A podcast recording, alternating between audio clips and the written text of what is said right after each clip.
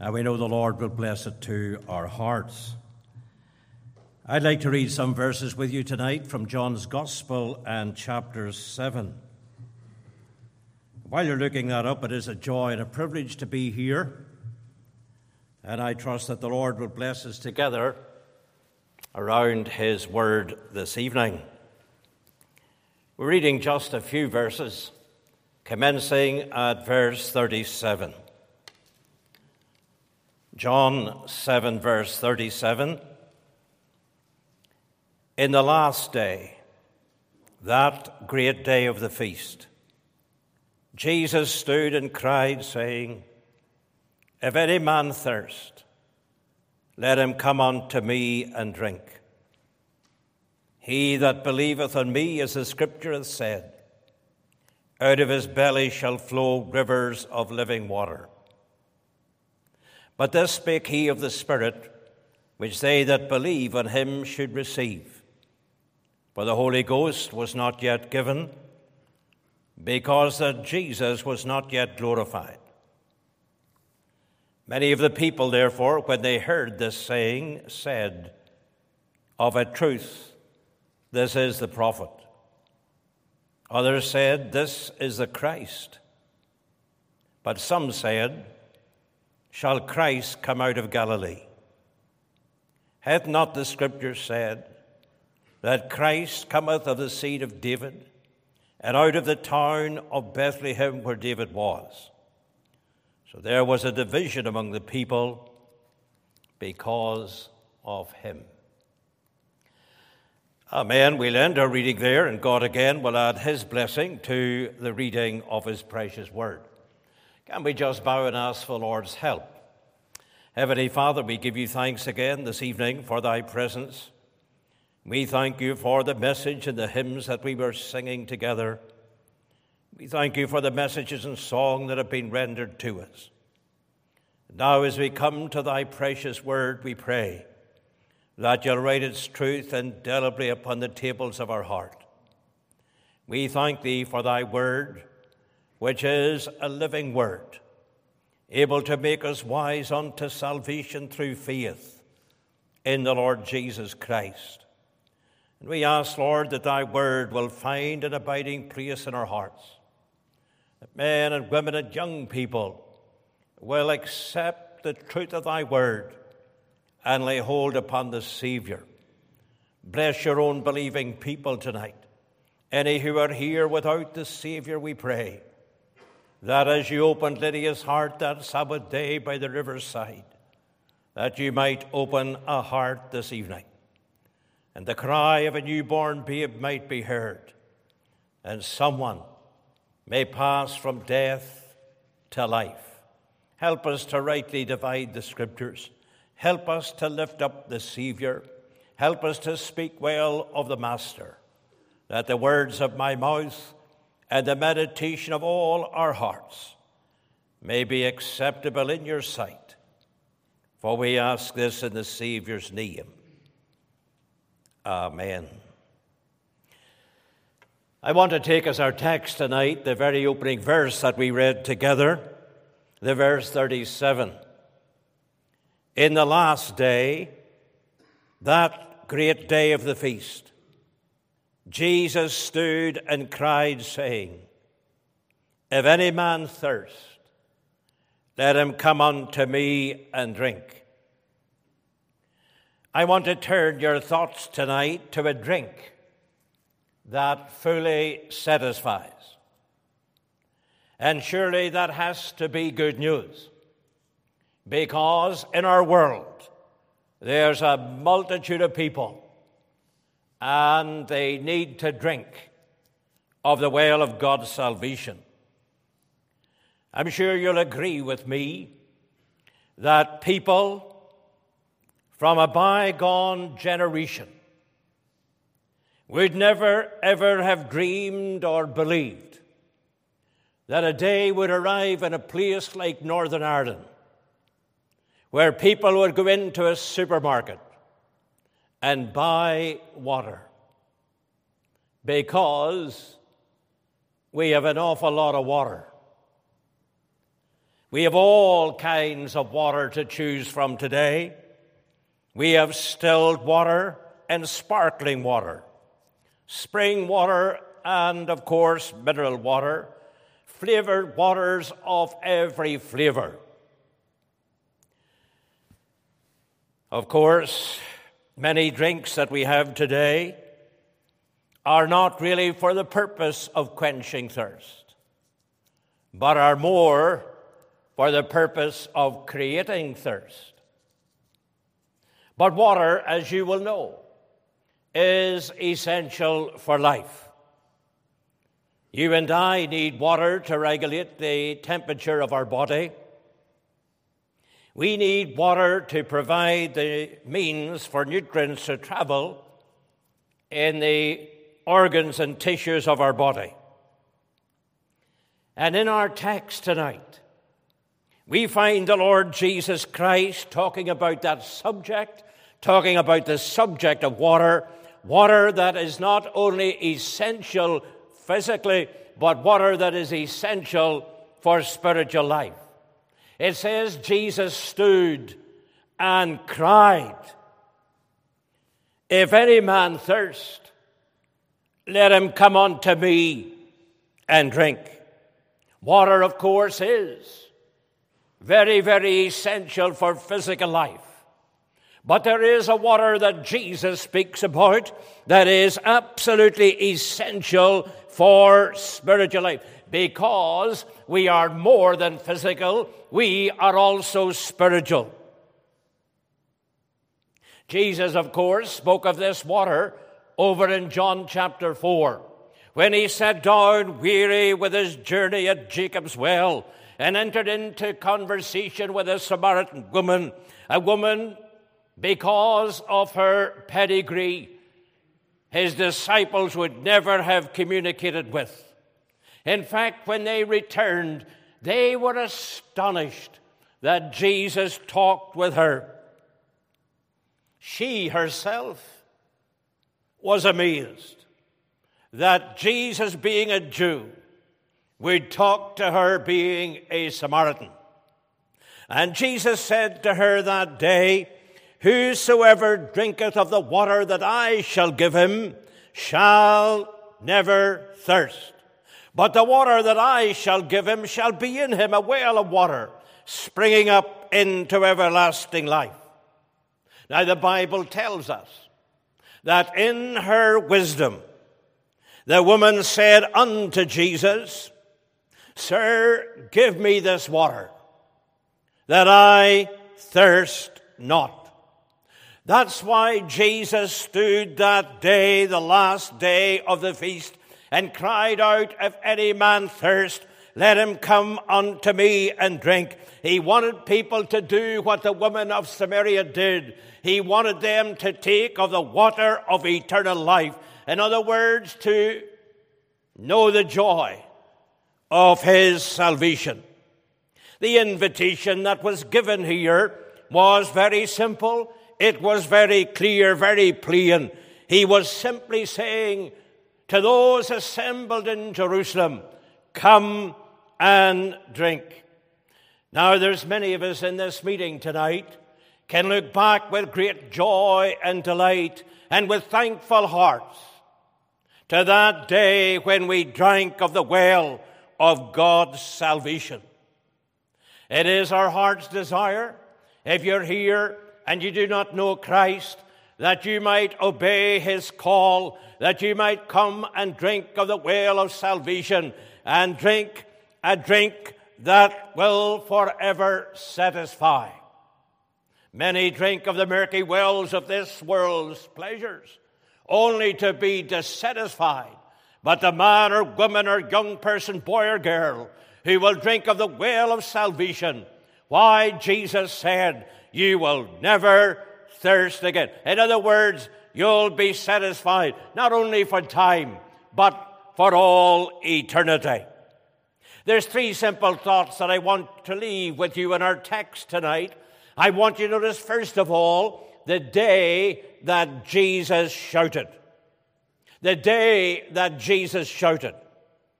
The Bible says in the last day, that great day of the feast, Jesus stood and cried. Now, the word cried there is very, very strong, and it means to cry with a very loud voice. It literally means to shout. Jesus shouted at the top of his voice that day, If any man thirst, let him come unto me and drink. The occasion was the last day of the last feast of the year. It was the Feast of Tabernacles. Hence the urgency in the Savior's words.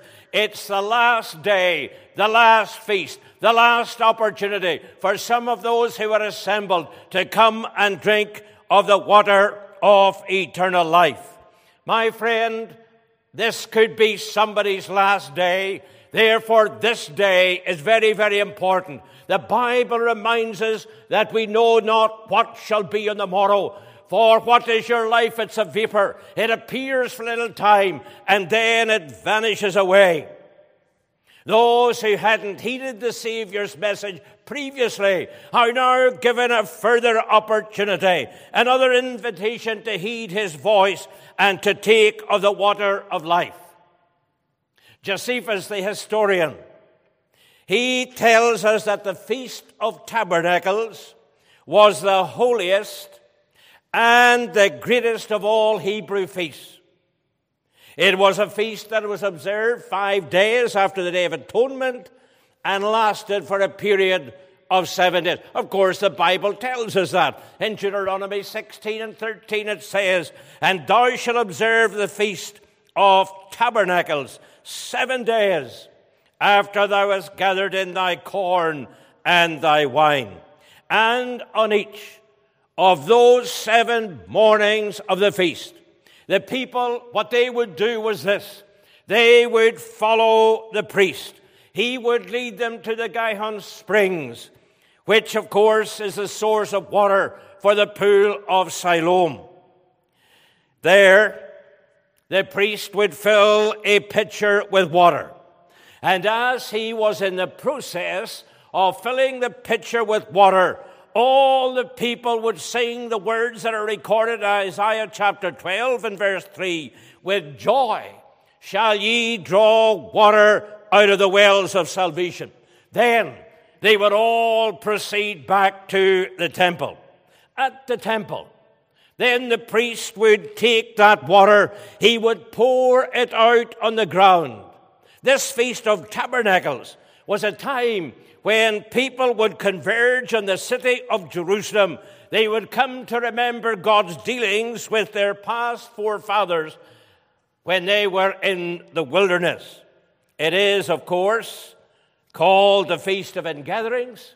It is also called the Feast of Harvest because the Bible says in Exodus chapter 23 and 16, and the feast of harvest, the first fruits of thy labor which thou hast sown in the field, and the feast of ingathering, which is the end of the year when thou hast gathered in thy labor out of the field. What it was, it was a time of remembrance. During that feast, what the people did was they recreated the wilderness warnings of the Hebrew children.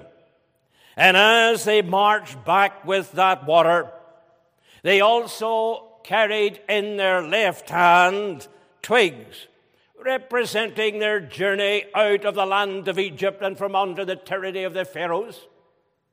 And in their right hand they carried certain fruits which represented the land of promise into which God had brought them.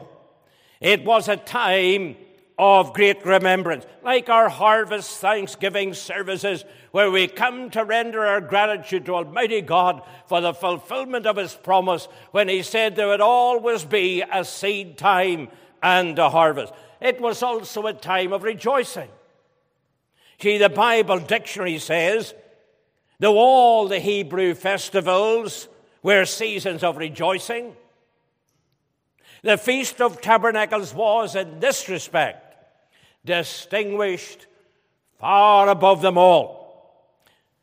The pouring out of the water onto the ground was done in grateful remembrance of the rock that was smitten in the wilderness, and the water gushed out in great supply to the people. They, in their celebration, actually pointed to the rock of salvation, the Lord Jesus Christ, and the living water, which the Savior freely offers to all who will put their trust in Him. It was a time when the people celebrated, they waved palms, they sang at the top of their voice, they rejoiced. It was a time of celebrating. Now, the commemoration of the feast reminds you and I, as believers in Christ, that we should never forget from whence the Lord has brought us. Never forget to where the Lord has taken us. We were lost, but He found us. We were slaves to sin, but He freed us. We were children of wrath and children of the devil. But He made us through the new birth to be sons of God. We were brought out of a life of bondage. We were brought into a life of blessing. We were held as birds in the snare of the fowler, slaves to Satan and slaves to sin. But he broke the chains of sin and he set us gloriously free. The celebration of that feast reminds us that we have so much to rejoice in this evening. David the psalmist said, he said in Psalm 13, My heart shall rejoice in thy salvation. Friend, can you rejoice in God's salvation? Do you know God's salvation? Have you ever been born again? Ever washed in the blood of Christ? Ever been made a new creation in Christ? You will recall that Jesus said to his disciples, and he told them to rejoice, and he told them why to rejoice. He said, Rejoice because your names are written in heaven. My friend, is your name written in heaven? Is your name written there on that page, white and fair, in the book of God's kingdom? Is your name written there? There's many people in our world today, and they are so concerned about what roll their name is written on. But my friend, the all important place is God's roll book, the Lamb's book of life. I trust your name's written there. And if not, then that that may be so tonight. So we should remember and we should rejoice. We should look back with contemplation. We should look forward with celebration to all that the Lord has done for us. John Newton, by way of personal testimony, wrote Amazing Grace. And God's grace is amazing. Isn't it amazing truth that out of this world's mass, millions of people, God set his love upon us? Amazing grace that saved a wretch like me. I once was lost, but now am found, was blind, but now I see. And that day, that Jesus shouted out his message. It was a vital day. It was the last day of the last feast of the year. My friend, this is a vital day. This is an important day. There never, might never be another day like this in your life. Here we are in health and strength and soundness of body and mind, with the privilege of hearing words whereby we can be saved. Tomorrow we may be cold and silent. We may be in God's eternity. Friend, if this is your last day, as it was the last day of that feast for some, is it well with your soul? Can you say with the Apostle Paul, I know? You see, there's so many in our world today, and all they have is a hope, so salvation. I hope I'm saved. I hope I'll get to heaven. That was not the religion of the Apostle Paul. He said, I know whom I have believed. I am persuaded that he's able to keep that which I've committed unto him against that day. Friend, do you know that you've been born again? The good news of the gospel is this you can. These are not presumptuous words. Jesus said, These things are written that you might know that you have eternal life. But there was not only the day that Jesus shouted, which was the last day of the last feast. But then there was the danger that Jesus sensed. He saw all their ritualism, but no real religion. These people were celebrating something they really knew nothing about. They were like those of whom Paul spoke of at Mars Hill. He said, I saw your sign to the unknown God. They were worshiping a God they did not know. And there's many in Ulster tonight, and they worship a God they do not know. They know about Him, but they don't know Him. Friend, you know everything about God. You know everything about Christ, but do you know Him personally? These people were celebrating something they knew nothing about. Hence, Jesus shouted, If any man thirst, let him come unto me and drink. Now, note what the Bible says. It says, Jesus stood and cried. In other words, he stood and he shouted.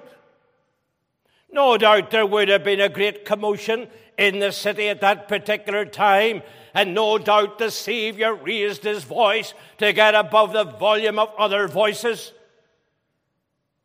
And sometimes preachers are accused of shouting too loud.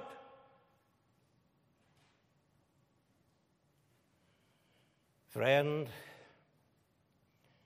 if you find yourself in a lost eternity, you'll say that preacher didn't shout loud enough. And Jesus shouted, and Jesus stood. Now, Jesus normally didn't stand to preach. For he followed the Jewish custom there. Normally, he would have sat down to preach. So both his posture in that he stood and the volume of his voice was demanding of the people. And it shows, of course, the urgency in the message that Jesus was propounding that day. We are all familiar with the Mount of Beatitudes. And the Bible tells us in Matthew chapter 5 and verses 1 and 2 and seeing the multitude, he went up into a mountain. And when he was set, he opened his mouth and taught them, saying, Over in Matthew's Gospel, chapter 13, and verses 2 and 3, and great multitudes were gathered together unto him. So he went into his ship and sat and he spake many things unto them in parables. In Matthew 26 and the verse 55, that very sad and solemn occasion when Jesus was brutally betrayed. And his enemies had now come to arrest him. Jesus said, Are ye come out as against a thief, with swords and staves for to take me? I sat daily with you teaching in the temple. At Luke's Gospel, chapter 4, 20 and 21. And he closed the book and he gave it to the minister and he sat down and he began to say unto them. Again, we read in John chapter 8 and the verse 2. Early in the morning came into the temple, and all the people came unto him, and he sat down and taught them. But this is different. The Bible says Jesus stood and he shouted. He wanted these people to know, to hear this was the last day. This was the last opportunity for some of them. Some of them would never see another feast. They'd never have another day of opportunity. My friend, this day is important. And we need to shout out the message. You need to flee from the wrath to come. You need to get up and come to Christ. You need to drink of the well of salvation.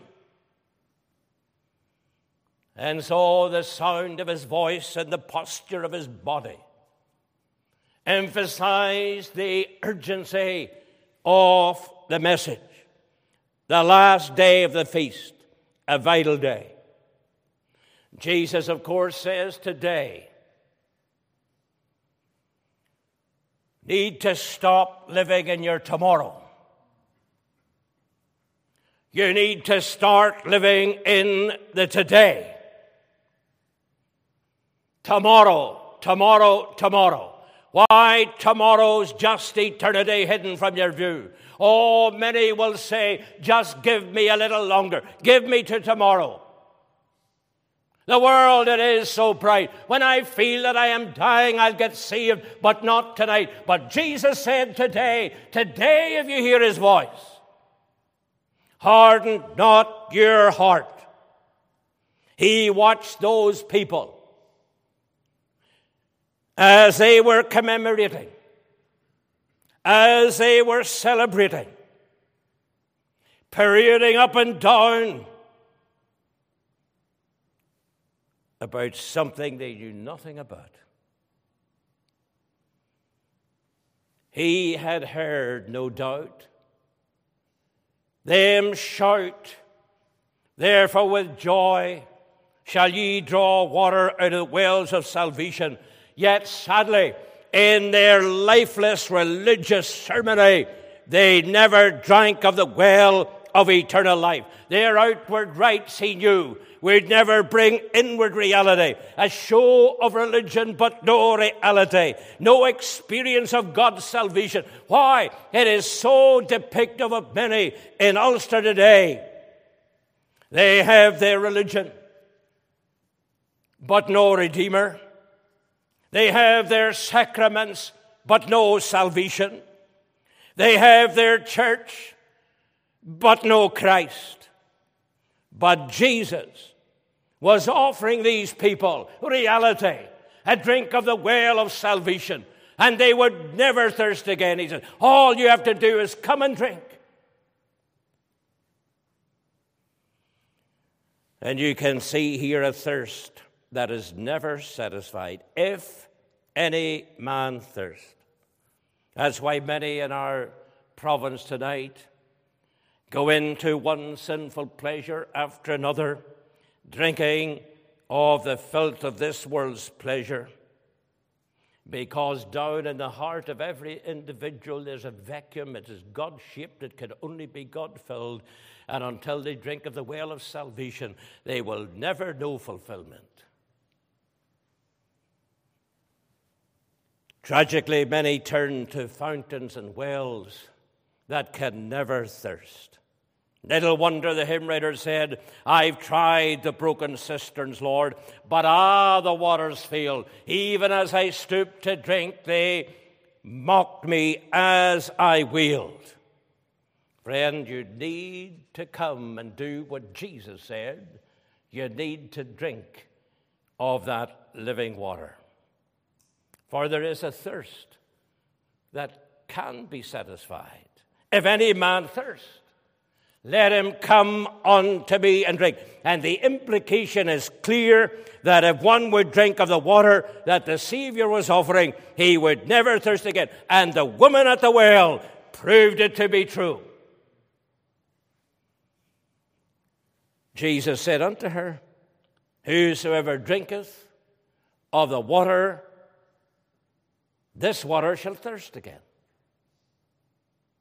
But whosoever drinketh of the water that I shall give him shall never thirst again.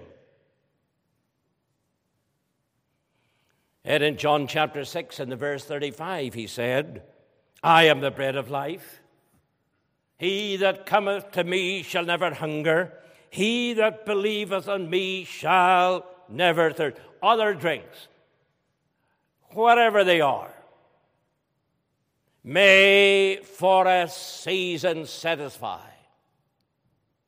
But to drink of the well of God's salvation, that satisfies eternally. And Jesus sensed a great danger there. These people, with all their religion, and all their celebrating of what God did, did not know God. And had no experience of salvation. Friend, do you know the experience of salvation? Do you know who you worship? And then one last thought. Not only the day that Jesus shouted, and he shouted out his message. There was a danger that Jesus sensed, all that ritualism with no reality. And there was a decision that Jesus sought. If any man thirst, let him come unto me and drink. You see, he wanted them to drink of that living water. He wanted them to come to him as their Savior. And no one could ever receive a greater offer than the offer that Jesus made that day. If any man thirst, let him come to me and drink. How can we drink of this water? Well, isn't that what Jesus says? Let him come. How can we drink? Jesus said in verse 38 He that believeth on me. All one has to do, therefore, is simply in childlike faith come to him. And he says, Him that cometh to me, I will in no wise cast out. He says, Whosoever will, let him take of the water of life freely. Friend, you're not shut out unless you shut yourself out. Isaiah said, Ho, every one that is thirst, that thirsteth, Come ye to the waters. And in Revelation 22 and the verse 17, let him that is athirst come, and whosoever will, let him take of the water of life freely. Have you ever drank of that water? Jesus was calling those people to a clear cut decision. And, folks, the matter of salvation is a clear cut decision. We are either saved or we are lost. We are either in Christ or we are out of Christ. We are either on the road to heaven or we are on the road to hell. That's how clean cut the matter is. There is no neutrality. Jesus called them for a decision that day, as he calls you tonight. If any man thirst, if you thirst, let him come to me. And friend, there is no other. For the Bible tells us in Acts 4 that neither is there salvation in any other. There is none other name under heaven given among men whereby we must be saved. And Jesus saw that day that those people needed to be saved. Oh, when we talk about drinking of the well of salvation, when we talk about coming to Christ, when we talk about getting saved, not talking about something that is optional. It's not something we may do, should do, can do, might do. It's something the Bible says we must do. We must be saved. Friend, again I ask you, are you saved? Have you drank of the well of living water? If not, then why not tonight?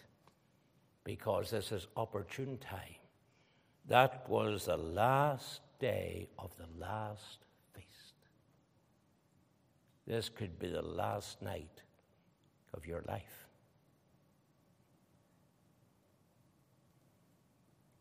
And in the light of that, are you saved? Friend, the Bible tells us that we are to make our calling and election sure. You can be saved tonight, and you can be sure if you'll come to Christ. Come tonight. Come now. Let's just bow together in prayer. And just while our heads are bowed and our eyes are shut. We read in God's word where all have sinned and come short of the glory of God. All we like sheep have gone astray. But the good news is this that Christ Jesus came into the world to save sinners. And he says, if we confess our sin, he's faithful and just to forgive us our sin and cleanse us from all unrighteousness. Then he says, Repent and be converted. Turn, turn from your sin. Turn to Christ. And he says, As many as received him, to them give he power to become the sons of God. Friend, would you confess your sin to him? Would you repent of your sin? Would you receive Christ as Savior? and go home, having drank of the well of salvation, only to be satisfied forever. Write thy word upon hearts tonight, we pray. Grant that decisions will be made for thee.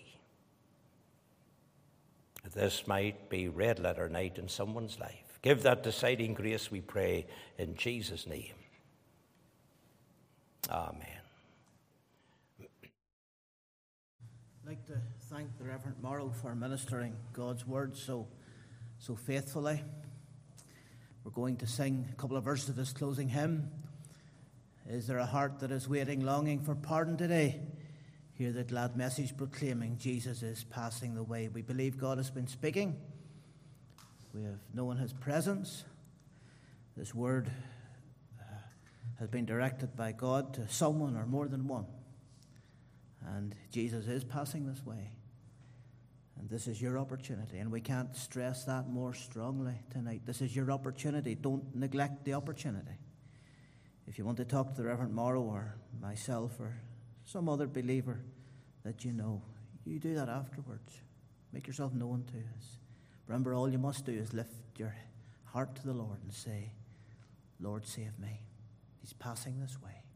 We'll sing the first two verses in the chorus of this hymn, and then uh, the Reverend Lecky will ask him to come to the lectern here and uh, give thanks for the food and pronounce the benediction.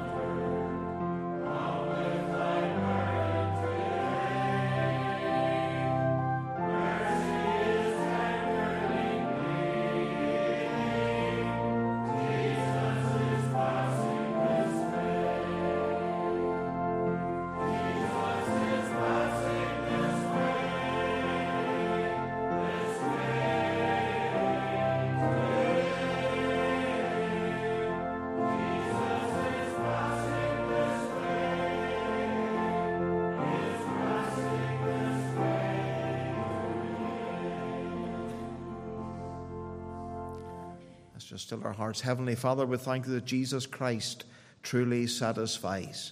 Thank you, Lord, that when we say, we can say that the Lord is our shepherd, we can say that we shall not want here in life and in eternity. And we will stand in the judgment. We thank you for that living water. Thank you for that water that satisfies the soul. And we pray that you'll speak to hearts this evening. Lord, we thank you that it's been good for us, your people, to be in this place and hear the old evangel preached. We've been encouraged and blessed in our heart. Thank you for the ministry of our brother. But I pray you'll take a dealing with those that are yet unconverted, and in mercy that you'll draw them to the foot of the old rugged cross. And may they see the Saviour in a new light, perhaps as never seen before, and realize their rottenness of their sin and the beauty of Christ. Lord, save souls, we pray. Lord, we thank you for these good things provided. Pray you'll bless them to our bodily needs, bless our fellowship together. And Lord, when it's time to go, we pray for journeying and travelling mercies. And we pray for the, the blessing of Father, Son, and Holy Ghost will be upon your people. In Jesus' precious name. Amen. Amen. Please make your way directly through the foyer uh, into, into, into the hall, and you'll be able to uh, get some refreshments, and we look forward to seeing you there. Thank you so much for joining with us tonight. Thank you.